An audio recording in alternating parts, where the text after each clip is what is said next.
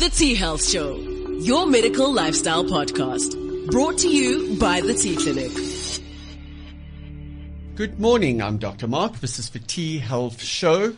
In studio, we have the usual gang. Stacey Holland, our gut coach, Sister Elize Van Aardt, clinical assistant in the T um, clinic, and our producer, Simpiwe, whose surname after two years I still do not know. It's some tetwa. Okay.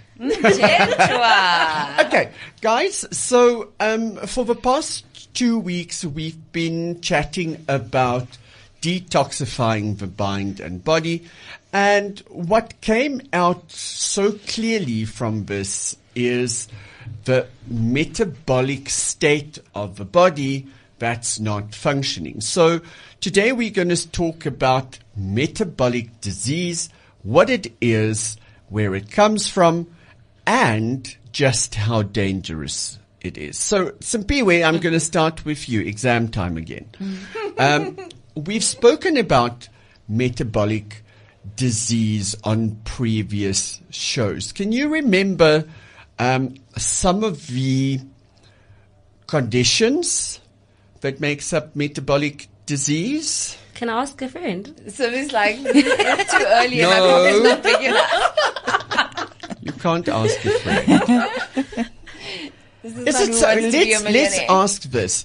Is it something that you've ever heard of other than in the show? No. Hmm. Okay. So have you heard of, shall we give it to her or not? Hmm. I'm trying to say. You've heard of hypertension. Yes. You've heard of diabetes, Yes. cholesterol, Mhm. obesity. Mhm. Everyday words. Everyday words. I want to know about your circles, girl.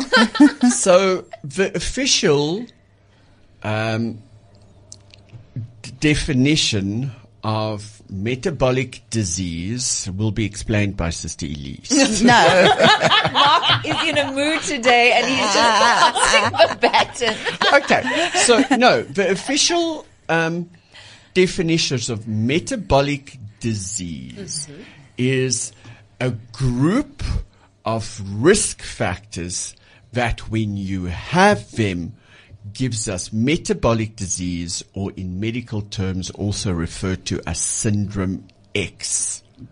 And those are blood pressure higher than 130 over 85. Now, um, I'm immediately looking over at Sister Elize.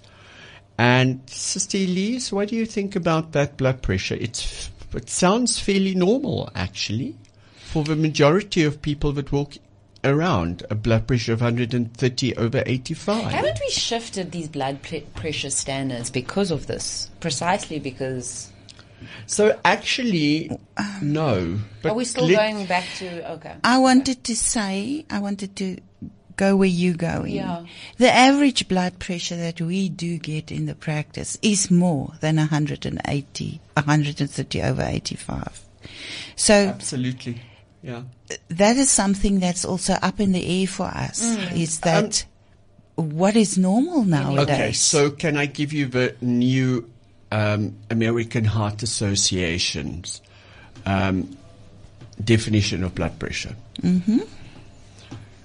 Hundred, a blood pressure of 140 over 90 or higher is classified as 140 over 90.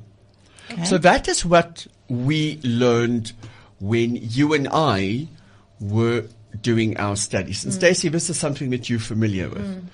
But a while ago, the definition was stage one hypertension. 130 over 85. That was stage one hypertension. Interesting. But you had to have some other risk factors. Okay. Mm. So, and those risk factors include the risk factors for metabolic disease. Yes. So they have kept metabolic disease, the blood pressure of 130 over 85 as this is where metabolic disease starts coming into play. Is that a consistent blood pressure or consistent is that a, blood a- pressure, not a single blood pressure measurement. So, Elize, actually, I'm How- so yeah, glad. How consistent would you need to I'm so glad that you asked that question because often we have patients that comes into our office and when we do their blood pressure, they're suddenly confronted with a blood pressure of 150 over 95 or 100 and said, but I've never had high blood pressure. Mm.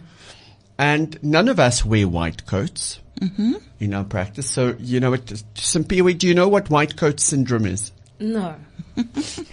Okay, You're clueless today. Actually, I think she's like, I'm, not gonna playing this on- game I'm- today. I'm going to keep on asking like, questions. Ah, no. Um, so, Elize, do you want to tell us what ha- white coat syndrome is? It's that fear. Oh, I'm going to see the doctor now. What's wrong? Maybe there's something wrong with me.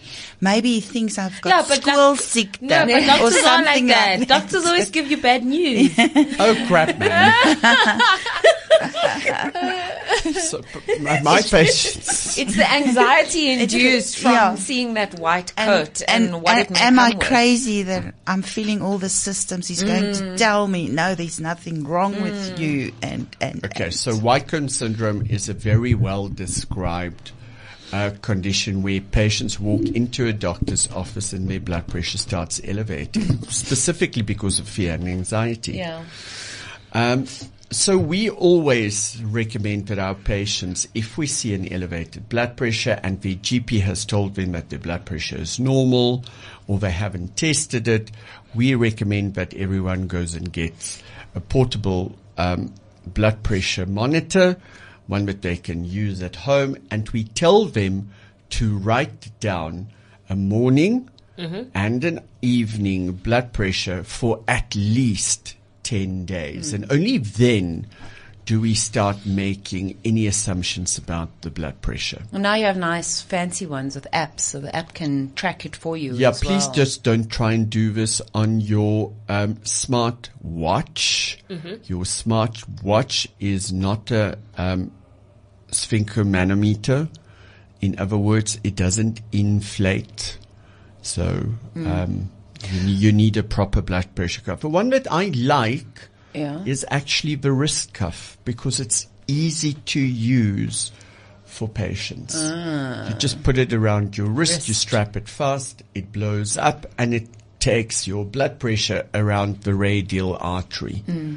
Instead of the cubital artery that sits in your I arm. I have a question. You know, with IBD and IBS, we've discussed this, that IBD is when diseases actually set in, where someone can have IBS, irritable bowel syndrome, um, but not be at the extent of being diagnosed with IBD. Is it the same thing with metabolic disease and syndrome? Are we still seeing that? Is it a case of someone could be very close, experiencing the symptoms of metabolic syndrome? Well, stays before we answer that question, hmm. let's just run through all of them. Okay, cool. Okay, and then we'll circle back to that one. Yes, because that's how we describe a disease versus hmm, a syndrome. Syndrome. Okay. Then we look at cholesterol levels, and this mm-hmm. one is actually quite shocking. So when we look at cholesterol, and before we look at the values, I'm going to ask Stace hmm. to just run through cholesterol for us. quickly. So cholesterol is a lipid. It's one of the classes of lipids, fatty substance in our body. Our blood is predominantly water. And so some you know, oil and water Don't mix. don't mix. Got something right. well done, girl. It's the question. okay, so oil and water don't mix. However, we need cholesterol for so many things in the body. Um, it's involved in so many cellular processes. In fact, it is the membrane. It's involved in the fluidity of the membrane of every single cell in Yeah. the body. And doing what we do in the practice, which is hormone optimization, you cannot make hormones without cholesterol. So the body needs it everywhere. But how does it transport fat in a water soluble medium? Well, it then puts it into what we know as what are called lipoproteins, a little bit of protein and a little bit of lipid, lipoprotein. Now there are various sizes and various densities and we won't go into that, but basically when you see and you go for a lipid, uh, um, um, Cholesterol a test. cholesterol test, you see LDL, HDL. There are various densities and sizes of these cholesterol or lipoprotein molecules. Some take cholesterol from the liver to the cells and others take cholesterol from the cells back to the liver. So what has previously been known as good cholesterol and bad cholesterol, we have to move away from that because the analogy is like there's no such thing as a good or a bad ambulance. You have an ambulance with patients in and you have an ambulance without patients in, but the ambulance and the mechanism of moving patients between the hospital and home can't be deemed bad. It's when things break down or as Destin has explained to us, it's calling a garbage bag bad. No, you need to get rid of your mm-hmm. Your garbage. Um, and so we're learning a lot more about the size of particles. It's believed that smaller particles, smaller lipoproteins, can lead to a cardiac event. Yes. And so.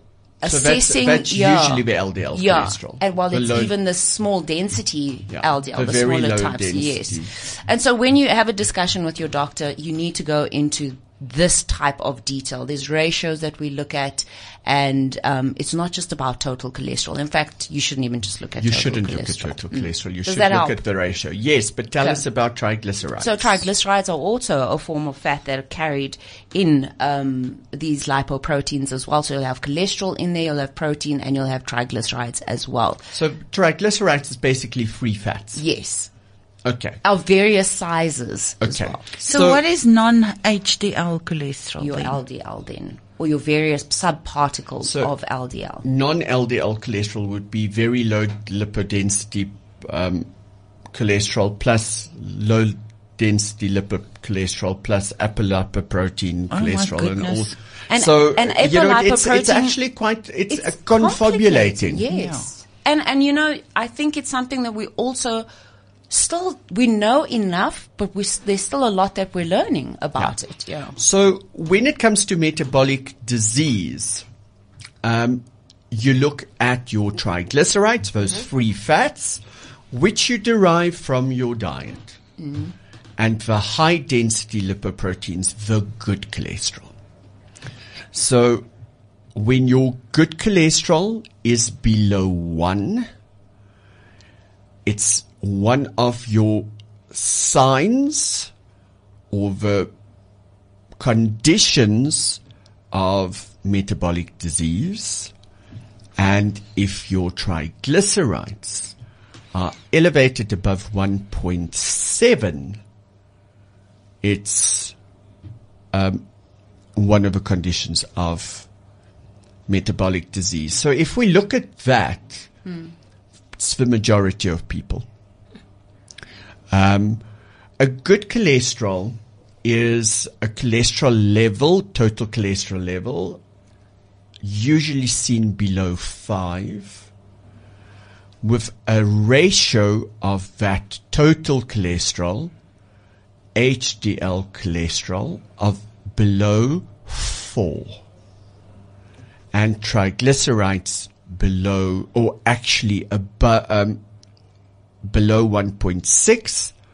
And if your good cholesterol starts creeping up towards 1.6, 1.7, it actually becomes a negative risk factor for cardiovascular disease. So it's about the types of cholesterol that you have, and that we all get from our diet. Stacey will tell us a little bit about that. Sims, you had a question. Yes. So without looking at like the numbers of like fives, what, what, what, is there like symptoms that I could look out for to like tell if I have high cholesterol? No, It's a good question. that's the problem. Other than Sure.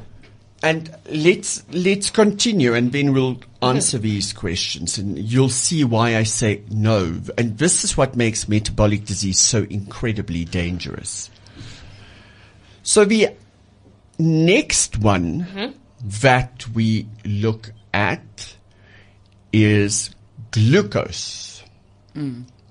So glucose levels, sugars that are in your blood. And here we look at fasting glucose levels. So that would be where you have not eaten for eight hours mm-hmm. and we take a blood test or a very accurate finger prick test with a device that is recently calibrated.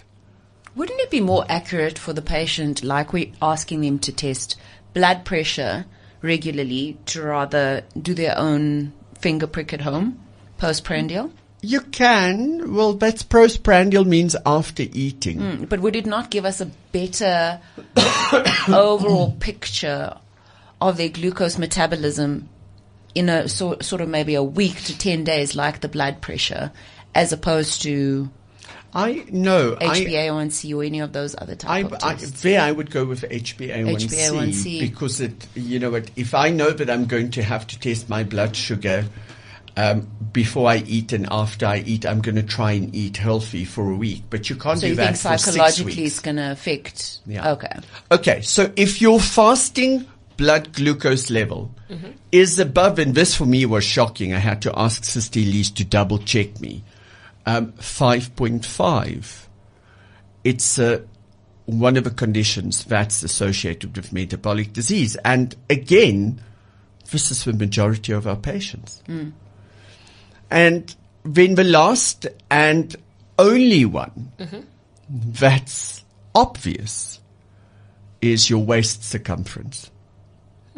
So for men, a waist circumference, in other words, if you take a measurement around your belly button of more than 101.6 centimeters to be exact. So let's make it 100 centimeters.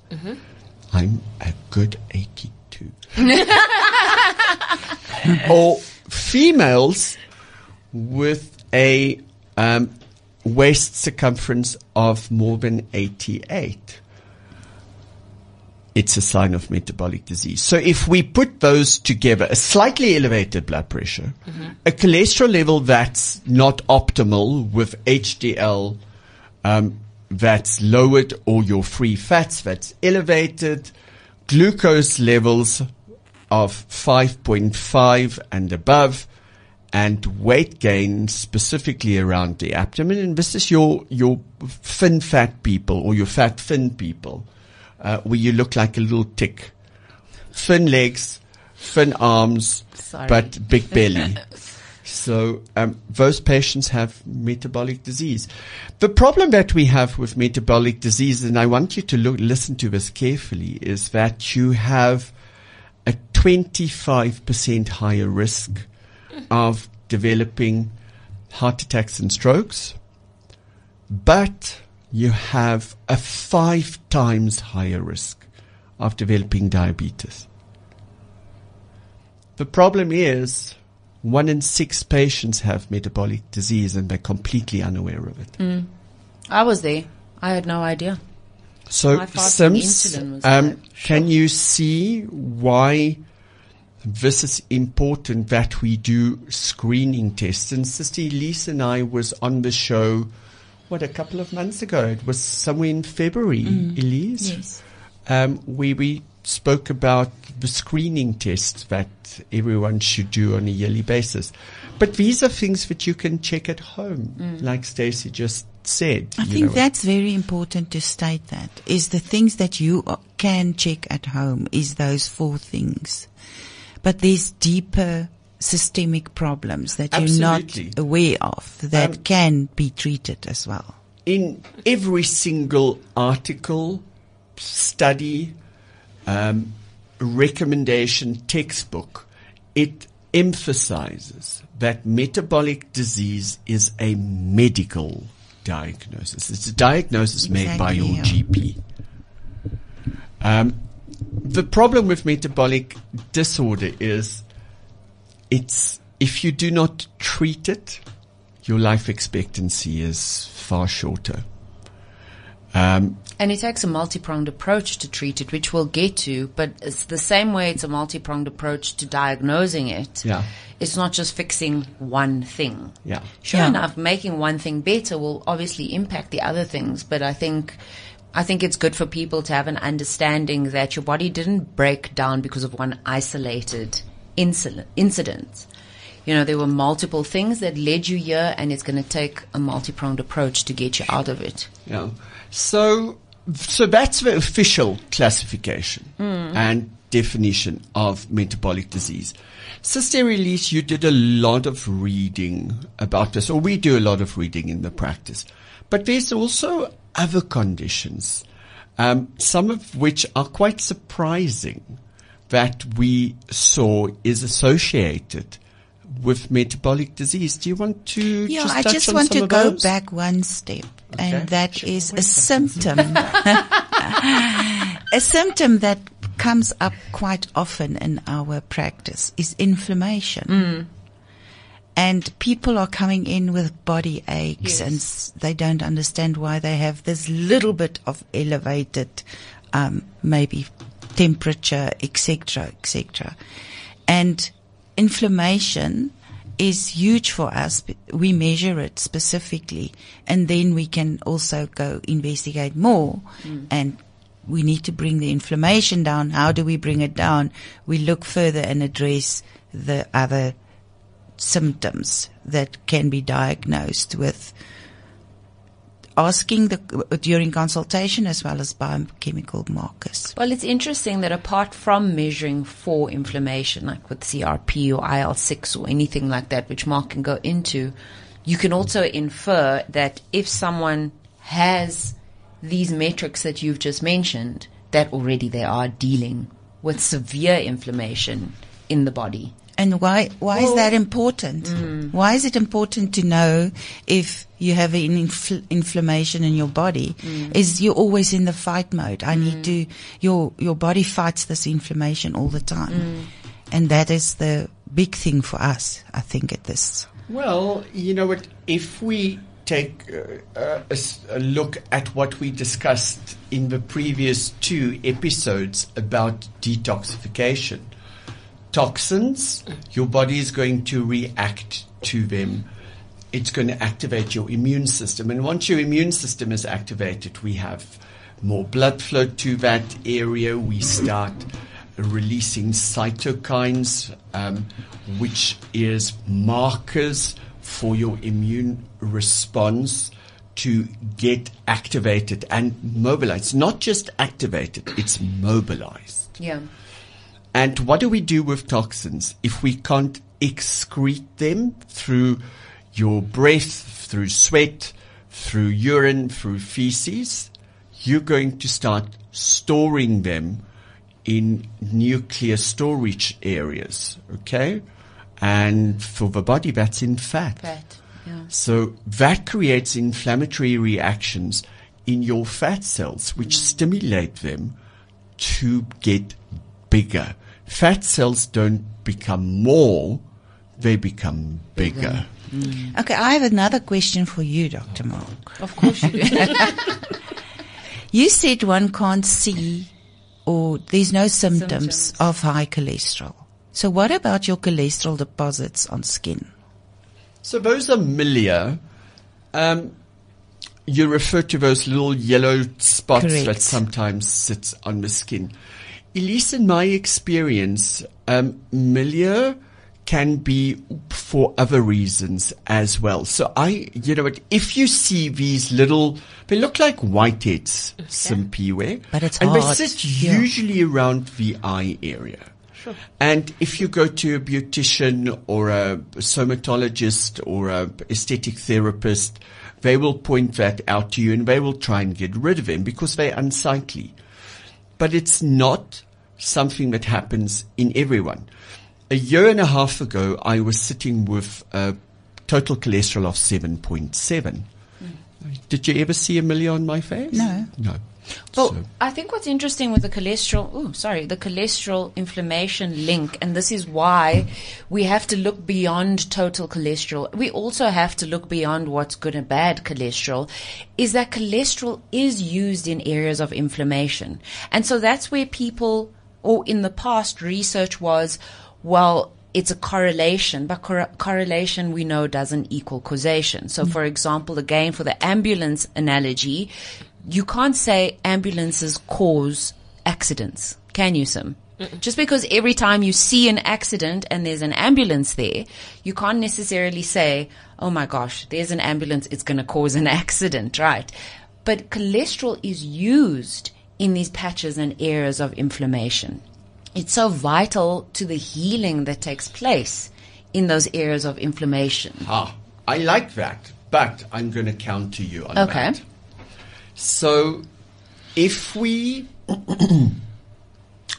look at what happens with an accident on the highway and the ambulances come past you, what happens to the rest of the traffic? No, I hear you. And that's why I'm saying it's important for us to look at a much bigger picture. Yes. When we see that cholesterol is elevated, Yeah. even when we see the ratios are ever elevated, our initial response is to bring down those, that elevation as opposed to saying, why is there so much more cholesterol? What else is happening in the body? Oh, what else is Oh, I the body you. dealing with? Okay. Yeah, yeah. So let's just um, go back to my th- thought because I'm going to lose it. okay. Um, if we look at what cholesterol does Hmm.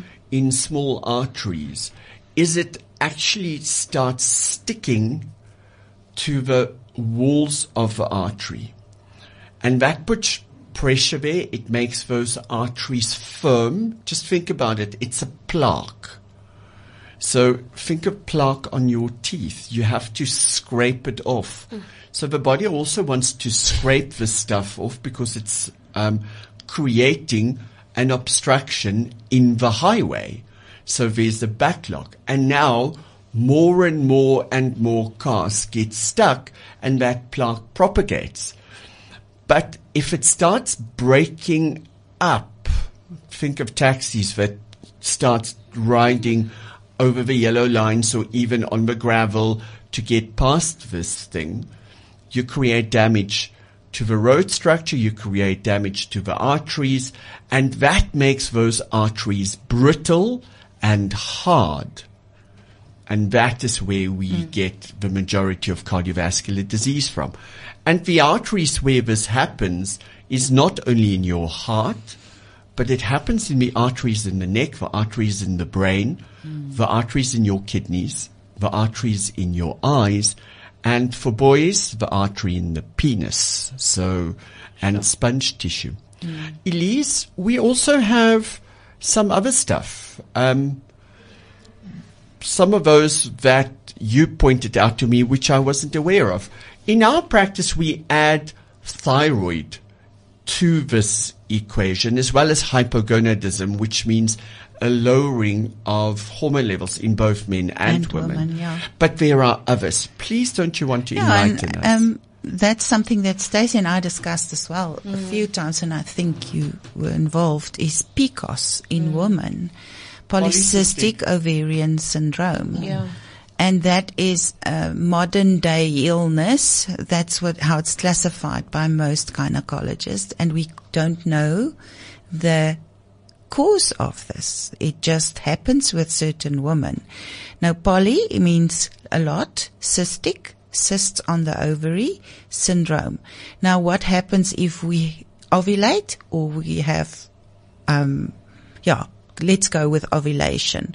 We release a certain hormones when we ovulate out of that little sac that the, the, um, ovum is in. this is your Mullerian hormone and progesterone and, those and kind of stuff. your testosterone and your um, Yes, estrogen. because women release testosterone When they as ovulate. ovulate. So what implications does have that have for women? You have an elevated testosterone level and that comes with different conditions, symptoms, for instance, excessive hair growth, um, acne, um, irregular menstruation. Inability to lose and weight. The one thing that is uh, defining uh, polycystic ovarian disease or syndrome is um, an elevated insulin, Insulin level. levels So Yeah. your glucose metabolism Yeah. is impaired. is no longer functioning. yeah. But what's interesting is and that you get weight gain. Sorry. Yes, so it's- it is this polys- weight uh, gain, yeah. Okay, so now it makes sense why polycystic ovarian disease could be associated with metabolic Exactly. syndrome. Absolutely. And that is an it's not a acquired um, disease. It's a in, inherited something or something went wrong. A disorder, metabolic disorder happens in your body. I mean, nobody asked for PCOS. You know what I'm No, saying? no one wants to ask. For Yeah, exactly. Especially girls who are starting um, their journey um, into womanhood because they are the ones at school that have weight gain. Mm. They are the ones at school who have bad skin. They're the ones that are a little bit more hairy than their friends. and Um, you're already dealing with so much emotionally that you just now to add And this. something that I read as well is that was really re- a revelation for me. Mothers that has gestational diabetes, Diabetes. diabetes, during pregnancy, those children are more prone to develop the metabolic disease than the normal pregnancies. Well, it's not surprising from an epigenetic perspective. Well, actually, if you look at that, it's the baby that causes the mother to, To have, have. um, gestational diabetes. Yeah. So you know what? I, it makes absolute sense. You know, I, I read the other day that we should stop looking at DNA as a blueprint Yes. and rather as a recipe. Even though they have similar, it's a similar concept and a similar idea. And the reason this um, professor said that, he said, you can make a cake. But the environment in which you make the cake and the ingredients in which you make the cake, even if you follow the same recipe, will determine how good that cake is. Mm-hmm. And so if we keep looking at DNA as just this, simply this blueprint, we forget that the environment and the, the quality of ingredients play such an important role in the outcome. And so that makes sense from a gestational perspective. That process of DNA transcribing all the time is taking place in what type of an environment? So Yeah. I read an article um, not long ago. I think it was in a week or so ago um, about um, our genome. So when they took the human genetic um, code and they Sequenced it. sequenced it. I think they found something like 26,000 genes, am I correct? But there are a thousand trillions times more genetic material which they don't know what it does. And it's actually called the dark genome. Hmm. And the dark genome affects how the genes express proteins. Yeah. So it's like, have you ever heard of dark matter, Simpiwe? Yes, I have. We still don't know what dark matter does, but we do know that if it wasn't for dark matter, life, uh, the universe cannot exist. So this is exactly the same thing. Is we still don't know what this dark genome is, but we do know that it is what's responsible for your genes that we've identified to actually function. And this is so important because while I think it is a relief, and, and Elize, you can sort of speak to this, I think it's a relief when people that have been battling with something like metabolic syndrome, when they realize that either one or more of these conditions and the syndrome itself has genetic underpinnings. Mm. They almost feel like, okay, it's not something that I've necessarily done. But some people get stuck there, right? So they believe because something is genetic, well, then what can I do?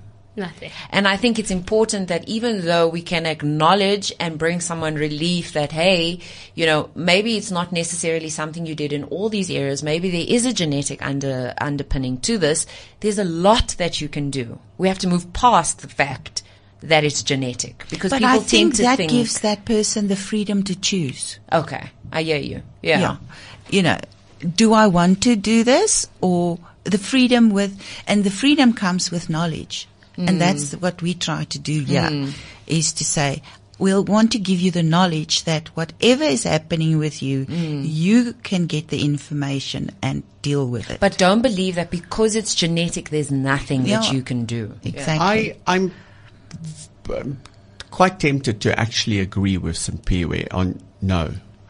Um, Elize, how many times have we seen patients, and Stacey, you've also seen the patients that come to us and they've had genetic testing done or DNA testing, and they come there with a 54 page report Yeah.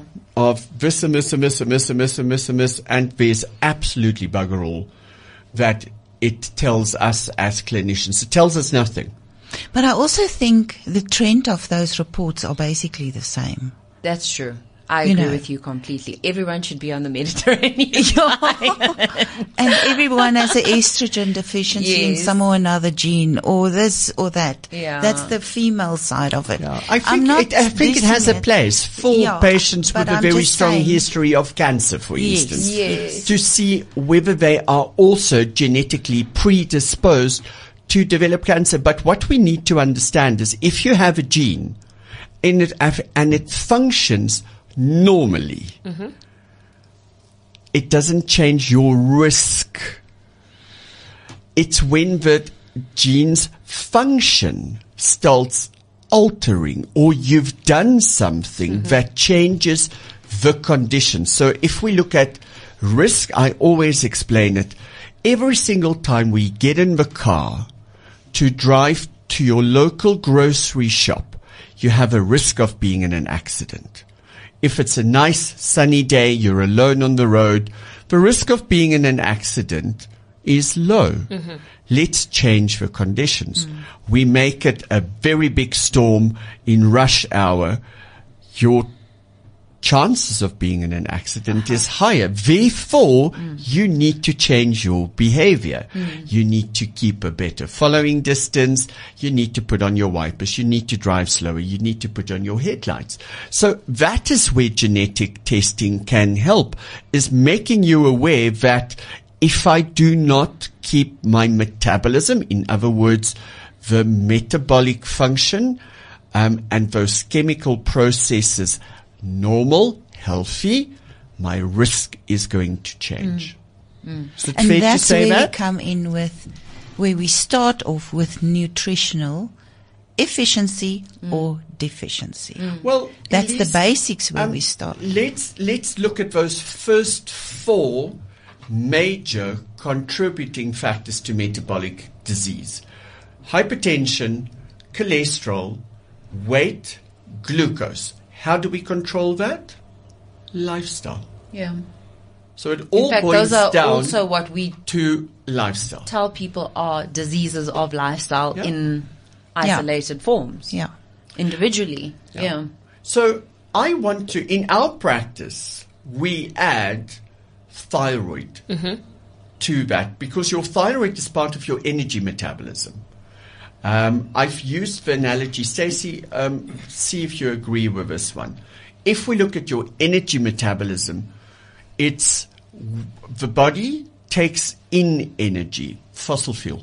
Okay. Okay, let's make it um, coal. And that coal is in your um, blood vessels. Glucose is in the blood, but in the blood it means nothing. It cannot be used if it's just in the blood. It needs to be transported to the power station, to Kusile, which is always broken down. Okay. So to transport this coal, you need Transnet, which is also broken down. Mm-hmm. Okay. So Transnet puts the coal onto these kilometer and a half long trains. Johnny works on the trains I did. on that. So how long are those trains? Kilometers long. Yeah. And are that huge, is a yeah. very effective way of transporting the coal because you have one train and it can do a lot. But if the railway system breaks down, how are we going to start transporting this coal? We're going to now start putting it on trucks. Hmm. What does that mean to the amount of trucks that we use? The trucks increase. Insulin is that transport system. And if we have a lot of coal that needs to be transported, we need more trucks so insulin levels go up. Mm-hmm. And Stacey will tell you that insulin is an inflammatory hormone. Mm. Okay, it's a stress hormone. It elevates in times of stress when the body is inflamed. And then we get to the power station. Mm-hmm. Okay, so we get the coal to the power station, and now it's useless. Why? Because what do you do with coal? can you see why I'm using Eskom? No, it no, works no, beautifully. What do you do with the coal at Eskom? Aren't you supposed to burn it or something? You're supposed to burn it. Mm-hmm. So where do you burn it? In those towers. Yeah. And then it creates steam, which makes energy. So your glucose needs to go into the cell, the power station, where it's burned to make something called ATP. And ATP is what the body uses as electricity. Mm-hmm. That's where its energy comes from. Your thyroid mm-hmm.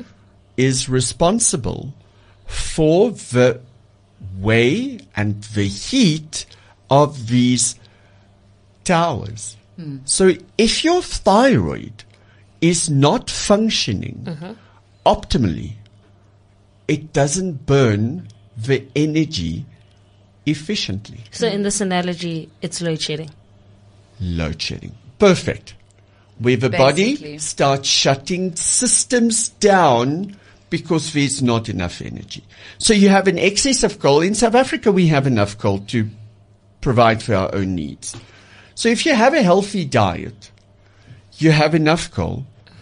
If you transport it effectively, there's enough coal at the power station. And if the power station is functioning properly, you have no load shedding. Do you get that? So this is why in our practice, we include your thyroid as part of metabolic disease. And it's why if someone does have hypo, low, hypothyroidism, sometimes reducing carbohydrates too much mm-hmm. can exacerbate that problem. So, and, and a nice way that many people can actually start checking if there's some thyroid issues. Are you the person that always has cold feet? and cold hands. It might not be mm-hmm. that, but it usually is a good indication because that metabolic fire is so low. And if you're the one with clammy hands, clammy feet, anxiety, you often feel like your heart is racing. That might be the indication then of hyperthyroidism. Yeah. But I also think we need to mention that we also treat the gut in our practice. Yeah. So, um, I s- told you earlier about what happens at an accident. And now suddenly you have a lot of people climbing out of their cars trying to take a look. The oncoming traffic is slowing down, etc., etc. And one of the biggest changes of elevated cholesterol levels in the blood is it changes your microbiome mm. Yes. And, intestinal permeability the, as the well. blood, the blood biome as well, mm. because there's organisms in the blood, Everywhere. commensal organisms in the blood. What the world? What? I don't know. It's Microbes. something that Microbes. these these They come up with words they think uh, us two plebbies know what they're talking about. So they, they are residents. They're not just visitors. Commence. They're residents. commensal, which means that you know they, they live together. Okay. So it's a symbiotic, That word I understand. symbiotic. You remember mutualism, commensalism? I know mutualism. Yeah. Mutualism. But the interesting thing with the gut, and I think we did mention it earlier on in cholesterol, is we think that a lot of dietary cholesterol impacts our total cholesterol level, and it's not the case. The form in which the cholesterol comes in through our diet is not necessarily the form in which we see cholesterol being transported or being used within the system. It's not to say that a, a diet, a, a fatty diet doesn't impact our total cholesterol. We know that saturated fats do play a role. We know that trans fats Just do play a explain role. Saturated and trans fats because for the run of the mill person Yeah. who doesn't live in um, Los Angeles Yeah. um, and eat air and mung beans, they don't know what trans fats are. I wish I could draw it for people, but basically, if you think of a fat molecule, the one part of the molecule you want to think of are carbons and hydrogens that come together. When you have saturated fats, all the bonds, hmm, all the bonds are saturated. So carbon has its four hydrogens around So it. basically, think about the saturated fat as when you've cooked some nice fatty piece of boerewors. It's that fat that gets hard. hard and stiff. Yes, even a if even a block of meat. But how I want you to think of it, can you think of a matchstick? Okay, you have the head of the matchstick. That's the top of the molecule, I have a and the bottom, the stick. pot. You always take things somewhere else. The stick pot. If you had to line matchsticks together, mm-hmm. that would look at like saturated fats, right? The I can't even concentrate anymore. Whereas unsaturated fats have a kink in them. Oh, goodness. Okay, and now I'm Don't using the look wrong at words, right? And so they him. do not stack together, and therefore they are more fluid. Okay. Okay. And and this we could do an entire podcast on. But coming back to our diet. coming back to he's blushing. And so the podcast derails into innuendo as opposed to saturated fat. What was my point? okay, so we're eating cholesterol. For example, in eggs, people have been have become so afraid of eggs because the yolk is high cholesterol. Organ meat is high in cholesterol. We need those foods, but the the way in which we consume cholesterol, the gut is responsible for making sure that certain types of cholesterols get into the body. And so this is why when we see someone with elevated cholesterol markers, we actually do need to look at their gut health. Mm-hmm. What is happening? There are various gates, there are various openings, various transporters in the gut that will determine what happens in the rest of the body. And so if, if someone with elevated cholesterol, we can then say, okay, there's something going on in the gut. Yeah. So I, I often, not often, I very, very often ask patients, and there was a patient that I saw yesterday. I've seen so many patients in the last two days, I don't know. Yesterday or the day before, who is, it's a guy, um, used to be uh, an athlete, ran 100 meters, uh, 10.4 seconds. Jeez. So that's fast. It's flipping fast, yeah. Um, 1.62 meters tall, weighing 100 kilograms, saying to me, but he eats healthy. So I said to them, okay, I, I asked the question, and I think listeners, uh, ask yourself this question. If you are battling with weight, does my diet, is that what I'm consuming and eating? Is that what is making me fat? Because if you say that you have a healthy diet and you're fat, I think what Stacey just explained, it's there's a problem in your microbiome. There's a problem with your gut mobility, your gut permeability, mm. your thyroid, your cholesterol metabolism. Mm. If you think that um, you're not eating a lot, but you're not losing weight, what is the problem? The problem sits with the organisms that lives within you. Am I- and and the organ that has Sims, to process does it make yeah. sense? It does. So, you know what? Let's look at you. You embarked on a weight loss program, but before you did Mm-hmm. that, were you someone that overate? So one thing I did learn is that in our minds and our heads, you think you're eating correctly, Mm. um, and you don't ever take into account all the like the bad things that you you, Okay, you so really let's- eat until you write it down. So I think that's the first thing I Ah, had to do. wonderful. So like in my mind, I was like, I'm eating healthy, Hmm. but in reality, you like don't realize you've been eating a chocolate every day for the past six days. Yeah. Yeah, yeah. So yeah, Or that's, even that's, I that's mean, what helped. uh, But I think there's two points here. The one point is people are usually not aware of what they're eating. In fact, I had a, a client who told me she ate vegetables every day, and when we did the food journal, she ate vegetables, cream spinach, on a Sunday at lunch. that was the only vegetable she had for the entire week, and it Oh, well, they think vegetables it's- are potatoes Yeah, and yeah, yeah. broccoli with cheese sauce and cauliflower bake and when we- These when we- vegetables. they are vegetables. It's what you put with them. One hundred percent. But when we did this food diary, you could see it hit her that she didn't even realize. But what Mark is saying is that some people, when they have metabolic syndrome or metabolic disease, mm-hmm. they get to a point where they are not even eating much, and yet the body is storing everything they have as fat. It's not even going to the rest of the system. It's not using any of those nutrients to heal itself, to fix some of the issues. And so it is, you know, that My 600 Pound Life mm-hmm. show on television. If you see some people, they really do chow down, right? But some of those patients are eating practically nothing and they're still have huge adiposity. They still have all of these these issues that we're talking about. That is a sign that the system is completely broken. All the resources are coming in, but the body cannot actually use those resources. And I think um, in saying that, one of the other conditions which Elize pointed out to us prior to the show that is associated with metabolic syndrome is something called non-alcoholic fatty liver syndrome. Yeah. And this is where your liver, your liver gets damaged.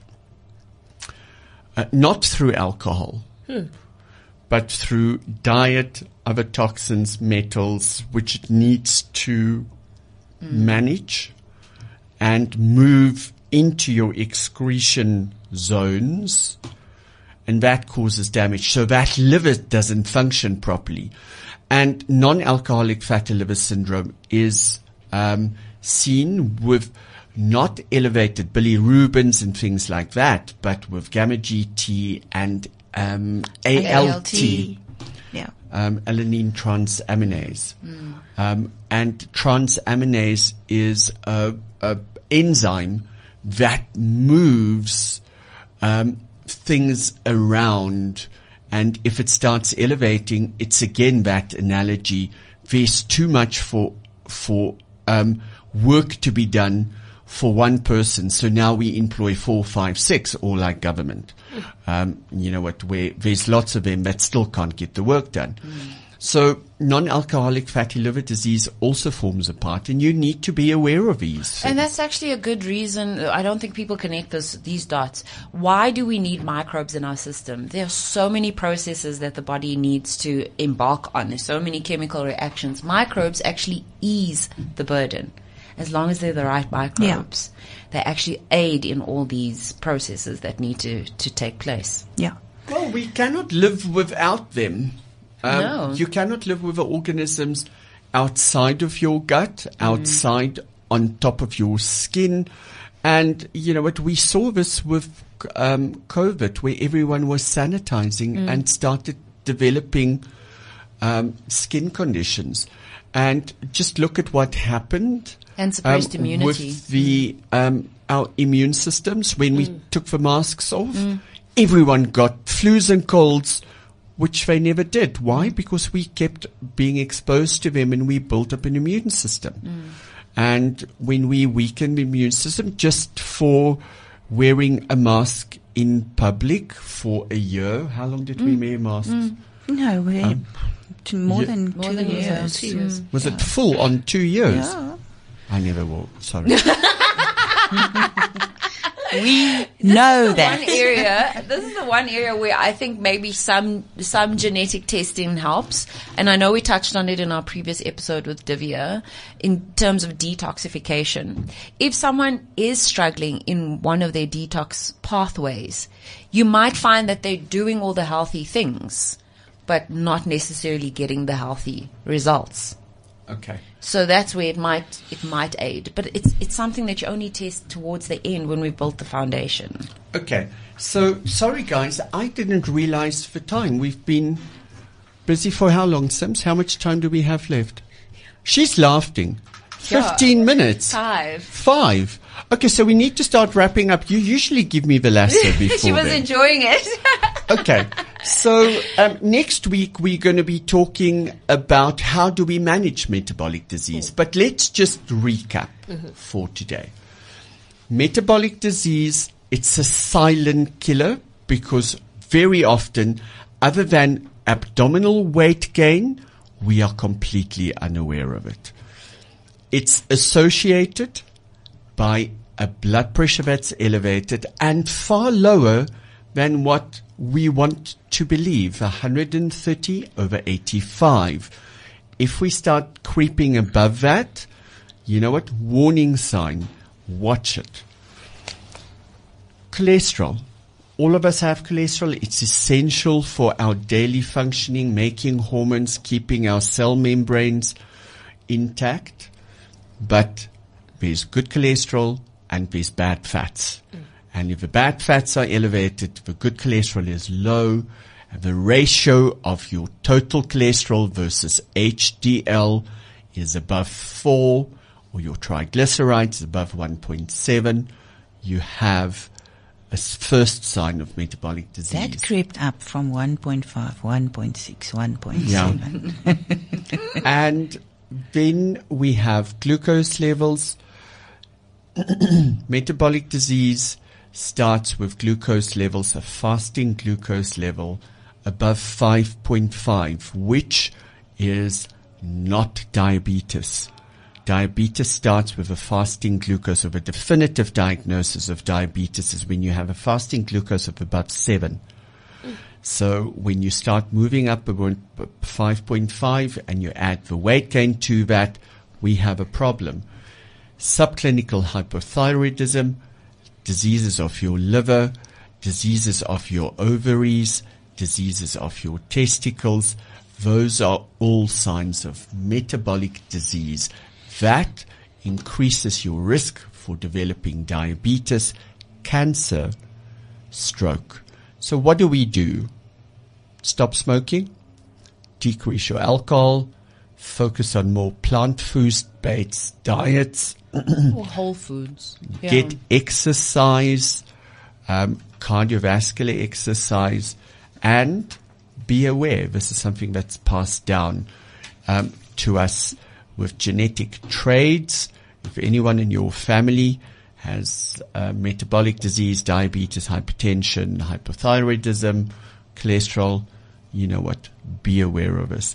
So, um, do any one of you want to make a s- closing comment? Sister Elize, we'll start um, with you. Um, okay. I think we've covered most of what we wanted Stace? No. Sims, do you have a better understanding now of metabolic disease? Yes. Okay, so next week we'll be back, the three of us, and um, we're going to talk about how we manage um, metabolic disease through prescription medication, lifestyle interventions, bespoke supplementation. Um, so these are most of the things that you can do at home. So join us again next week. Until then, we wish you all good health. Bye. Bye. That was the T Health Show, empowering you with knowledge. Download all previous episodes on your favorite podcast platform. The T Health Show is brought to you by T Clinic.